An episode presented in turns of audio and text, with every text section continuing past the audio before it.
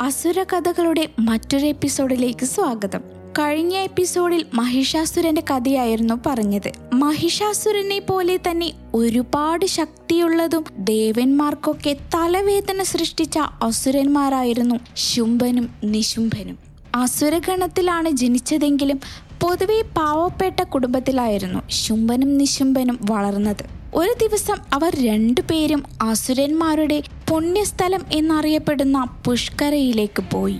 അവിടെ ഒരുപാട് വർഷം ബ്രഹ്മാവിനെ പ്രീതിപ്പെടുത്തുവാൻ വേണ്ടി തപസ്സിരുന്നു. ആ കൊടും തപസ്സിനൊടുവിൽ ബ്രഹ്മാവ് പ്രത്യക്ഷപ്പെടുകയും ചെയ്തു. അവർക്ക് എന്ത് വരം വേണമെന്ന് ചോദിച്ചു. മൂന്ന് ലോകത്തു നിന്നും ഏതൊരു മൃഗത്തിനും ഏതൊരു പുരുഷ ദൈവത്തിനും തങ്ങളെ വധിക്കാൻ പറ്റരുതെന്നും വേണമെങ്കിൽ ഒരു സ്ത്രീ തങ്ങളെ വധിച്ചോട്ടെ എന്നും ത്രിലോകത്തിൽ വച്ച് ഏറ്റവും ശക്തന്മാരാവണമെന്നുള്ള വരവും അവർ ബ്രഹ്മാവിൽ നിന്നും നേടി.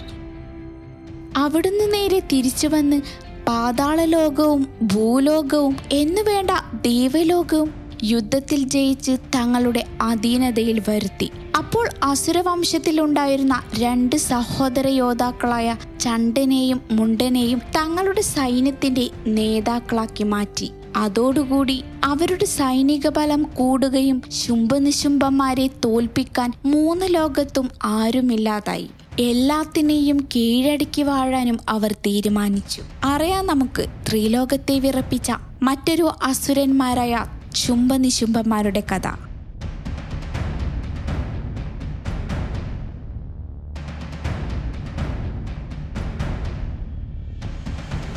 മൂന്ന് ലോകവും തങ്ങളുടെ അധീനതയിലാക്കിയ ശുംഭനിശുംഭന്മാരിൽ ശുംഭനെ തങ്ങളുടെ രാജാവായി വാഴിച്ചു അസുരഗണങ്ങൾ.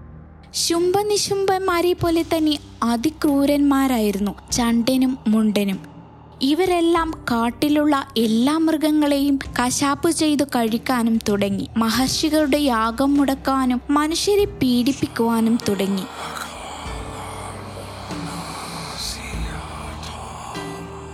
കൂടാതെ തങ്ങളുടെ സൈന്യത്തെ ബലപ്പെടുത്താൻ വിചിത്രമായ വരം കിട്ടിയ ബീജാസുരനെയും കൂടെ കൂട്ടി.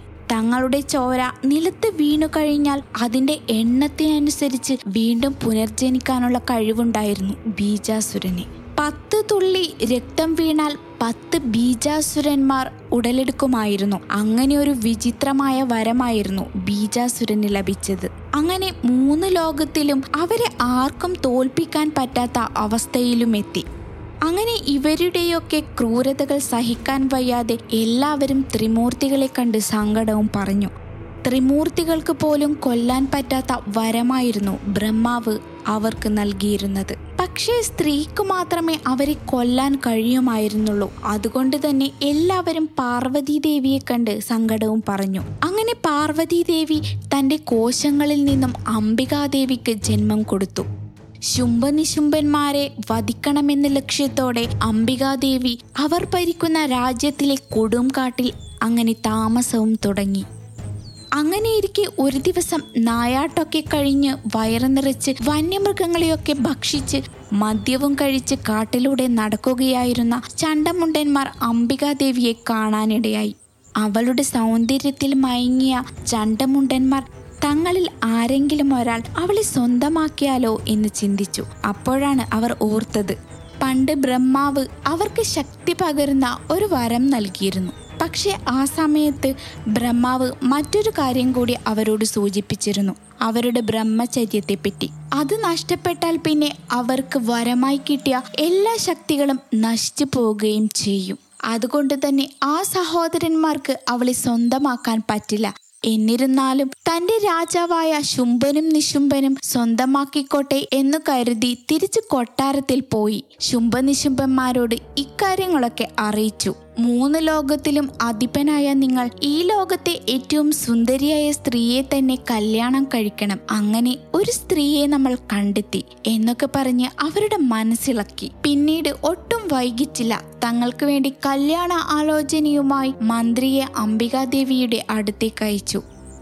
അങ്ങനെ കൊടുംവനത്തിൽ അംബികാദേവി ഇരിക്കുന്ന സ്ഥലത്ത് മന്ത്രി യാത്രയായി. അവിടെ ചെന്ന് ദേവിയെ കണ്ട് ചോദിച്ചു എന്തിനി കൊടുംകാട്ടിൽ ഒറ്റയ്ക്ക് താമസിക്കുന്നു? നമ്മുടെ കൊട്ടാരത്തിൽ വന്നാൽ രാജാവിന് കല്യാണം കഴിച്ച് രാജ്ഞിയായി താമസിക്കാം. അപ്പോൾ ദേവി പറഞ്ഞു എന്നെ യുദ്ധത്തിന് തോൽപ്പിക്കുന്ന ഒരു യോദ്ധാവിനെ മാത്രമേ ഞാൻ കല്യാണം കഴിക്കുള്ളൂ എന്ന്. അതിനുവേണ്ടിയുള്ള കാത്തിരിപ്പിലാണ് താൻ എന്നും. അങ്ങനെ ഈ വിവരം മന്ത്രി കൊട്ടാരത്തിലെത്തിച്ചു. പിന്നീട് ഒട്ടും വൈകിക്കാതെ തന്റെ ഏറ്റവും വലിയ ധീരനായ ചണ്ടമുണ്ടനെ കാട്ടിലേക്ക് അയച്ചു. അവളെ യുദ്ധത്തിൽ ജയിച്ച് അവളെയും കൂട്ടി കൊട്ടാരത്തിൽ വരിക എന്നും പറഞ്ഞ് അവരെ യാത്രയാക്കി. അങ്ങനെ അവർ കാട്ടിലെത്തി. ദേവിയുമായി ശക്തമായ യുദ്ധം നടന്നു. ആ യുദ്ധം ദിവസങ്ങളോളം നീണ്ടുനിന്നു അവരുടെ ശക്തി പ്രതീക്ഷിച്ചതിലും കൂടുതലായിരുന്നു. അങ്ങനെ ദിവസങ്ങൾ കഴിയവേ ദേവിയുടെ അവരോടുള്ള കോപം അതിന്റെ ഉന്നതിയിലെത്തിയപ്പോൾ ദേവി ഉഗ്രരൂപിണിയായ കാളി ദേവിയായി മാറി.